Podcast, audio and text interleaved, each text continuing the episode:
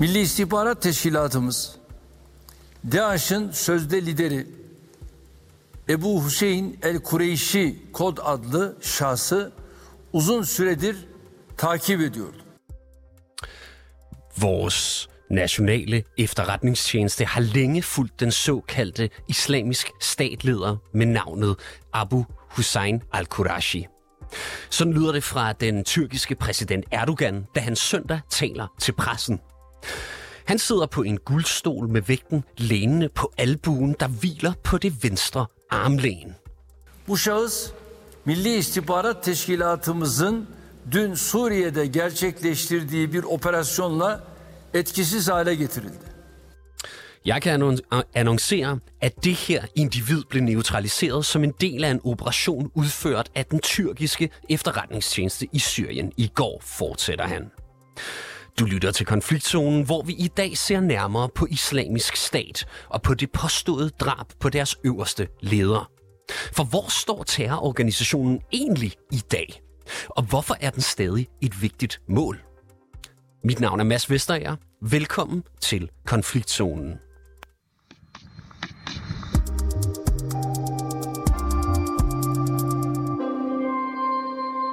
Sune Engel Rasmussen, velkommen til. Jo tak, godmorgen. Mellemøstkorrespondent hos The Wall Street Journal. Hvordan blev islamisk statlederen Abu Hussein al-Qurashi neutraliseret, som Erdogan formulerer det? Ifølge tyrkiske, øh, den tyrkiske regering, så var der en operation i lørdags, øh, en fire timers operation, hvor, hvor, øh, øh, hvor øh, tyrkiske øh, støttede øh, øh, styrker i den her en by, der hedder Cinderes i det nordlige del af Syrien, som er en by, der er under tyrkisk kontrol. De, øh, de gik efter et hus, hvor, hvor, øh, hvor øh, al-Qureshi efter sine øh, skulle have opholdt sig. Og i løbet af den her operation, så sprang han sig selv i luften. Og det er faktisk mere eller mindre det, der også skete med hans forgænger tilbage i oktober, da han også blev, blev dræbt i en operation. Øh, det er vigtigt at sige her, at, at, at Erdogan har ikke for, fremlagt noget bevis for, at, øh, at øh, Abu al-Hussein al-Qureshi er blevet dræbt. Øh, men andre kilder siger, at der har været en eller anden form for operation, en tyrkisk operation her i slutningen af april i det område. Øh, så der er nok en islamisk statleder, der er blevet dræbt, men vi er ikke sikre på helt, øh, hvem det er. Men det er i hvert fald det ifølge øh, tyrkerne, øh, der er sket, og de har ikke givet specielt mange detaljer ud over det. Og prøv lige at fortælle lidt om, hvem det egentlig er, den her Abu Hussein al-Qurashi. Altså, hvem er han? Hvordan kom han til magten i islamisk stat? Jamen, vi ved faktisk ikke så meget om ham. Øh, hans forgænger, Abu al-Hassan al-Qureshi, det er begge to sådan dæknavne. Øh, skal måske også lige være at nævne det der, fordi jeg er meget... Altså, Abu al-Hussein al-Qureshi er den nye, Abu al-Hassan al-Qureshi blev dræbt tilbage i, i oktober. Øh, og vi ved ikke så meget om ham, øh, andet, andet end det. Vi ved, at han opholdt sig her i den nordlige del af, af Syrien, øh, og grund til, at vi ikke ved så meget, er også, at, at, at lederne af islamisk stat er blevet udskiftet ret meget. Det bliver dræbt sådan en gang hver, hver halve år, mere eller mindre. Øh, og organisationen er rykket, rykket meget øh, i undergrunden, og den laver sådan nogle, der vil sige, nogle hit and run attack, øh, hit and run angreb, øh, og, og, ikke de her store spektakulære operationer, som den gjorde dengang, den havde et, et, et kalifat. Øh, så, så ja, vi ved, vi ved øh, generelt ikke så meget om dens ledere. Men altså, ifølge den tyrkiske præsident Erdogan, så har den tyrkiske efterretningstjeneste altså holdt øje med al-Qurashi i længere tid. Hvorfor har de egentlig det? Det er vel fordi, hvis de har gjort det, så er det vel fordi, at der stadigvæk anser islamisk stat for at være en, en stor trussel, selvom, selvom øh, bevægelsen ikke er så stærk, som det var dengang. Den havde kalifat, og selvom den ikke har været i stand til at, at lave de her kæmpe store angreb, som den tidligere har gjort, så er det jo stadigvæk en, en, en bevægelse, som er en trussel øh, mod Tyrkiet, mod, mod Vesten, altså er en trussel i, i øh, i Syrien og Irak. I Syrien lavede den et kæmpestort øh, angreb på et, øh, på et fængsel i sidste år. Øh, og amerikanerne sagde også, at de slog en, en islamisk statleder ihjel i Syrien tidligere i år, øh, og han var anklaget for at, at planlægge angreb på Vesten. Så der er stadigvæk en trussel fra islamisk stat, selvom den er mindre, end, end den var. Og det er vel derfor, at man stadigvæk holder øje med dens ledere og dens, øh, og dens bevægelser. Men altså, hvor svært er det så øh, for, øh, hvad hedder det, efterretningstjenesterne i Tyrkiet, altså at lokalisere og neutralisere islamisk stats øverste leder? Det, øh, det er et godt spørgsmål, det ved jeg ikke. Øh, altså, hvis, hvis, øh, hvis det er rigtigt, at de har slået øh, lederen af bevægelsen ihjel, så er det ikke åbenbart så svært. De bevæger sig også inden for et relativt lille område, og det er et område, som er under tyrkernes kontrol, og også et område, som er tæt på de kurdiske tropper, som, øh, som arbejder tæt sammen med amerikanerne. Så, så det lader til, at, at, de er, øh, at de er til at, at lokalisere de her ledere. Altså, amerikanerne de har jo tidligere udført lignende operationer mod højtstående folk fra netop islamisk stat. Men hvorfor er det egentlig netop tyrkerne nu, der udfører den her operation? Det er fordi øh, uh, Jindades, den her by i den nordlige del af, af Syrien, den er en del af den område, af det område af Syrien, som er under tyrkisk kontrol, og som har været under tyrkisk kontrol i flere år. Tyrkerne har, har, har besat en, en del af det nordlige Syrien, for at, øh, de er jo imod øh, præsident Assad, øh, præsident Assads styre, for ligesom at både holde islamisk staten lidt fra deres egne grænser, og for at have sådan en, hvad kan man sige, sådan en slags bufferzone til, til den tyrkiske grænse. Så de har sådan et, et bælte i det nordlige del af Syrien, som er, som er under tyrkisk kontrol, og hvis, hvis øh, al-Qureshi opholdt sig i Jindade, så ville det også være naturligt, at det var, at det var øh, tyrkiske tropper, som gik ind i landet, eller øh, syrisk, øh, øh, syriske styrker under øh, tyrkisk indflydelse, under tyrkiske kommando, som, som gik efter ham. Så det har noget at gøre med, med det område, hvor, hvor operationen fandt sted. Og nu nævner du altså den tyrkiske indflydelse netop i uh, Jandaris som øh, øh, område, som du siger. Øhm, prøv at sætte lidt flere ord på, hvor stor øh, eller hvor meget indflydelse Tyrkiet egentlig har der. Ja, de har ret meget indflydelse. Øh, det er under militært kontrol. De har observationsposter, de har øh, også en del økonomi i området. Øh, man, kan, øh, man kan bruge øh, den tyrkiske valuta for eksempel, øh, det tyrkiske postvæsen kan man også øh, bruge i området der. Det er sådan et, øh, og de har også kontrol over grænsen, så det er et, et område, som, som er mere eller mindre øh, annekteret af Tyrkiet, kan man sige. Øh, ikke officielt selvfølgelig, officielt er stadig en del af, af Syrien, men, men øh, det fungerer som en, som en del af Tyrkiet stort set, øh, udover at der selvfølgelig er, er uro og, og, øh, og flere sådan oprørsgrupper, end der er i selve Tyrkiet. Men det er, men det er et område, som er blevet, blevet stort set annekteret af, af tyrkerne. Kan det tænkes, at amerikanerne de også har været inde over sådan en operation her? Øh, det skal man selvfølgelig ikke udelukke. Altså, vi har ikke, øh, vi har ikke øh, fået, vi har ikke set nogen tegn på, at amerikanerne har været involveret i den her øh, specifikke operation. Amerikanerne sagde til os, at de ikke kommenterer på øh, andre landes militære operationer, øh, så det må vi, øh, det må vi sådan, øh, det, det er den besked, vi har fået fra amerikanerne, og vi har ikke set nogen vi har ikke set nogen tegn på, at, at, at de har været involveret. Amerikanernes øh, nære militære allierede i Syrien, det er de kurdiske grupper, som er ude i nordøst-Tyrkiet, og, og det er ikke i det samme område, område som Jindades, det, det er et lidt andet område. Øh, så amerikanerne har ikke rigtig en tilstedeværelse i området her. Om de tyrkiske sikkerhedsstyrker har talt med amerikanerne, inden de lavede den her operation, det ved jeg ikke. Det behøver de sådan set ikke at gøre. Øh, de, de kan godt udføre deres egne operationer i det her område. Øh, så ja, vi har ikke set nogen tegn på det, det, det men, men det kan man selvfølgelig aldrig udelukke. Og lige her til sidst, der kunne jeg godt tænke mig at spørge dig, hvorfor er de her højtstående islamisk statfolk egentlig fortsat et mål? Det tror jeg, fordi, som jeg også nævnte, at islamisk stat stadigvæk er en, en, øh, en ret aktiv undergrundsbevægelse, som laver de her øh, angreb, øh, når de kan slippe afsted med det, og som amerikanerne også siger, er, øh, er i færd med at øh, planlægge angreb på vestlige mål, hvis de kan slippe afsted med det. Så det er en, er en bevægelse, der stadigvæk er aktiv, stadigvæk har til, har til hensigt at angribe både øh, syriske mål, irakiske mål, Tyrkiet øh, og også øh, længere ind i Europa, måske USA. Så selvom de ikke er så stærke, som de har været, så er det en bevægelse, som, som vestlige og tyrkiske efterretningstjenester er meget opsat på og, og stadigvæk øh, holde nede og stadigvæk øh, sørge for, at man, at man forhindrer dem i at kunne, at kunne udføre den slags mål, som de, øh, den slags angreb, som man ved, at de har øh, til hensigt at gøre. Så, så det tror jeg, at øh, øh det er derfor, at de vil fortsætte med at være et, være et mål. Og, øh, og Abu al-Hussein al-Qureshis efterfølger, når han bliver udnævnt, hvis han bliver udnævnt, så, øh, så vil han også blive et mål med det samme. Det tror jeg godt, vi kan regne med. Det her med, at de fortsat planlægger øh, angreb mod vestlige mål, kan du sætte nogle flere ord på det?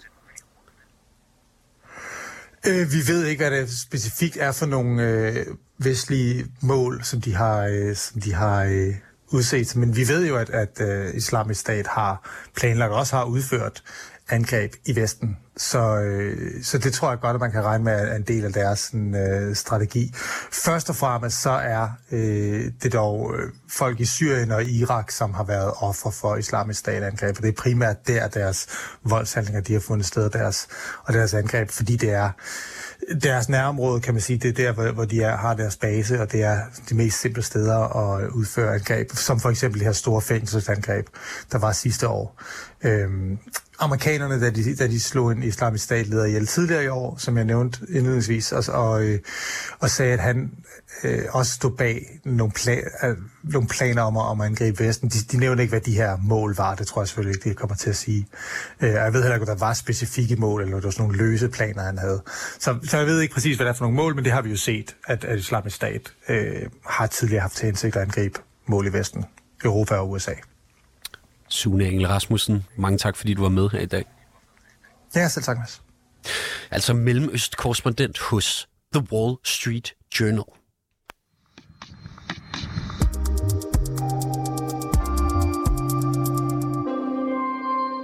Og så kan jeg lige fortælle, at det næste interview, det kommer til at foregå på engelsk. Dino Krause, welcome to the program. Thank you very much. Good morning. Thanks for the invitation. Good morning. You're a postdoctoral fellow at the Danish Institute for International Studies, and you have looked closely at the Islamic State movement. Dino Krause, how does it affect ISIS in Syria that Al Qurashi has been uh, killed?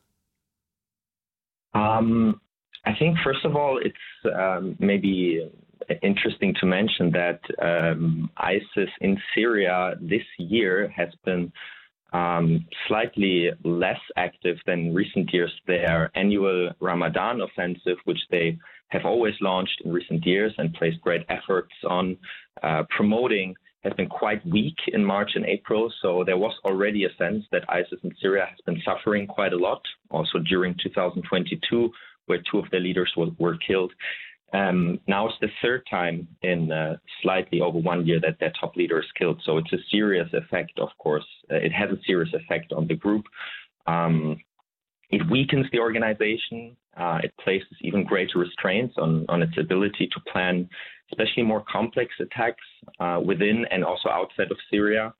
Um, I would say it damages the brand of ISIS, both in Syria and globally, because uh, what it shows is that the group uh, lacks the capacity to to protect uh, its top leaders, basically, despite the fact that um, we already knew next to nothing about the last two leaders, uh, which was essentially a strategy to to protect them by keeping them, them anonymous. Um, and yet the strategy hasn't played out for them. So um, it's not a good sign for the organization. Now, that being said, I would say it's less certain what immediate effects the killing will have on the local cells that ISIS has within Syria. And the reason is that these cells act largely autonomously. So they don't t- uh, take direct orders from the top leadership. Rather, they operate through local commanders who then report to other sub-regional and regional commanders. So we can expect that these local cells will remain active on the short run, um, which they also did after the last two leadership killings. And ISIS once held um, 88,000 square kilometers of territory stretching from western Syria to eastern Iraq until ISIS was ousted in Syria in 2019. But according to the American Institute for the Study of War, ISIS has been strengthening and expanding across Syria during the first months of 2023. How well established is ISIS then in Syria in general right now? I mean, it's just I think important to to be aware that ISIS in Syria today is not the same kind of group or actor as it was when the so-called caliphate existed between 2014 and 19, uh, simply because the group does not control or effectively govern territory anymore, but rather what we see now is a group that has reverted back to an underground uh, insurgency uh, modus of, uh, of operation, so that it operates largely in disguise. Um, and there are still some focal areas within Syria where we can see more ISIS activity than in other parts. Um, I would highlight mainly two regions. That is the northeast, where uh, the Kurdish uh, forces are in control, the SDF, um, and then it's the central, uh, largely deserted area called Badia um, in central Syria, which is nominally under the control of the Syrian regime and its Russian and uh, Iranian and pro Iranian allies. Um, and those are the two main areas where ISIS is operating, where ISIS has cells that are able to carry out attacks.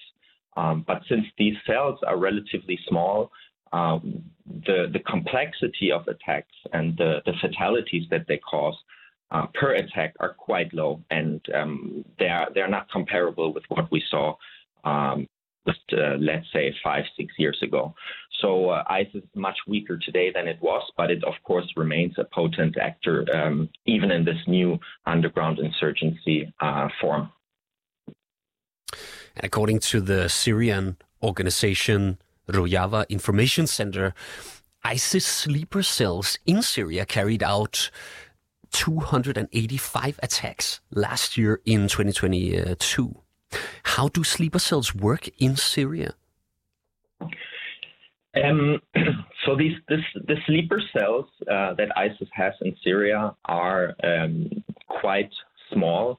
Uh, normally, what we know is that they tend to consist of small groups of fighters, uh, two to five, um, sometimes more, but not more than 10. Uh, they have access to small weapons and explosives, uh, especially in the northeast where the Kurds are in charge. They are very constrained and they have to, to be, constantly be in hiding. Um, they don't have open meeting places. Um, and they also work effectively uh, siloed uh, apart from each other. So one cell does not know about other cells necessarily. Rather, one cell reports to a local commander who then in turn reports to another uh, sub-regional commander and so on. So the idea is that by keeping these cells separate from another, if one of them gets uprooted uh, by the authorities, then at least the other ones will remain functioning.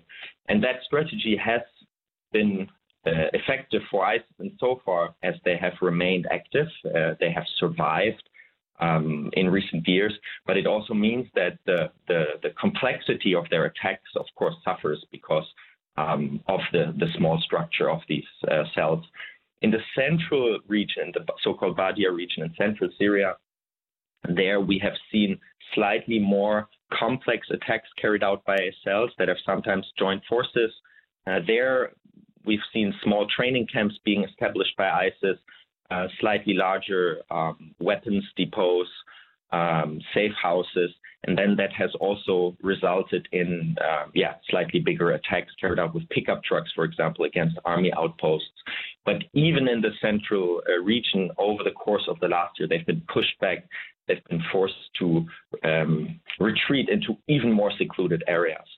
So these cells overall in Syria, they are under a lot of pressure um, in the different areas where they operate. And then if we look at other parts of the country, uh, rebel held Idlib uh, and also other regime held areas, we see very, very few ISIS attacks um, in recent months. So uh, we do not know how many cells are active in those regions. Um, but we can expect that they have um, been weakened quite considerably in those areas in uh, recent one to two years. And as I mentioned earlier, ISIS previously built a caliphate in Syria and Iraq. Are there any signs of the terror organization will build will rebuild the caliphate in Syria? I would say that at this point there are no such signs, um, and the, the, the reason is that the the group faces uh, various obstacles right now and on different fronts. Um, if we look at the northwest, for example, uh, there's been a truce between uh, its Islamist rival group HTS and the regime, um, secured by Turkey and Russia. That has allowed HTS to really focus on uh, cracking down against ISIS in the northwest. Um, in the northeast, the Kurds are in, uh, in charge and they are struggling with um, with various problems. But as long as they are not challenged by the regime or Turkey, um, it will be difficult for, for ISIS to challenge them to such an extent that would actually allow them to really, really challenge their rule. Um, and so basically, what ISIS would need would be an, an uprooting of the current uh, structures uh, in, that we see in Syria uh, in the different areas, and that is just not happening at the moment. And ISIS is too weak to to openly confront either the regime or the Islamists in in, in Idlib or the Kurds. Um, they are simply not strong enough to do that right now. So. What we can expect uh, for the foreseeable future is most likely a continuation of the, the kind of underground insurgency that we see right now. Another maybe point to add to that would be, of course, the, the prison situation, because in the prisons uh, in northeast Syria, we have still tens of thousands of ISIS fighters imprisoned, and also families and, and, and children.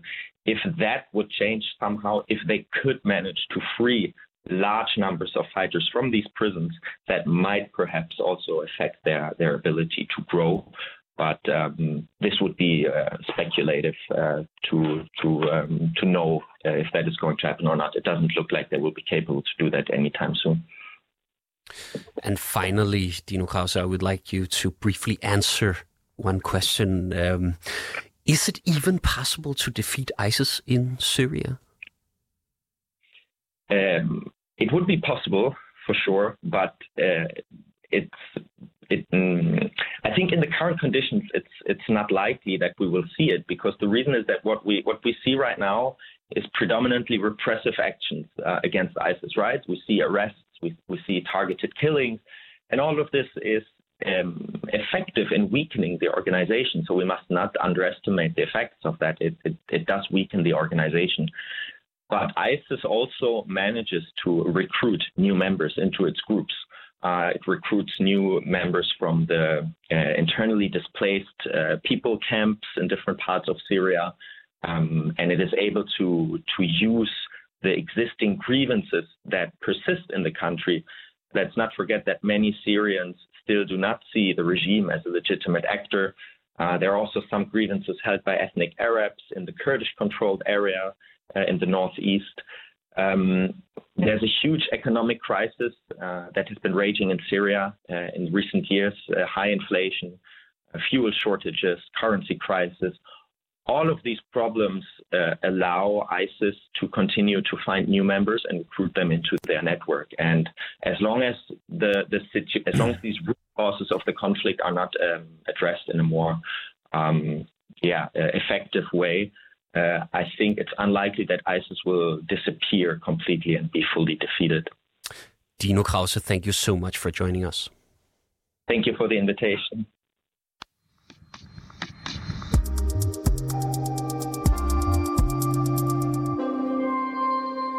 Du har lyttet til dagens afsnit af Konfliktzonen. Vi er 24-7's udenrigsmagasin. Mit navn det er som sagt Mads Vestager, og holdet bag programmet, det er Christine Randa og Sofie Ørts. Og produceren i regien, han hedder Oscar Deschier. Du kan lytte til programmet direkte mandag til torsdag fra 8 til 8.30, men du kan selvfølgelig også høre programmet som podcast. Tak fordi du lyttede med.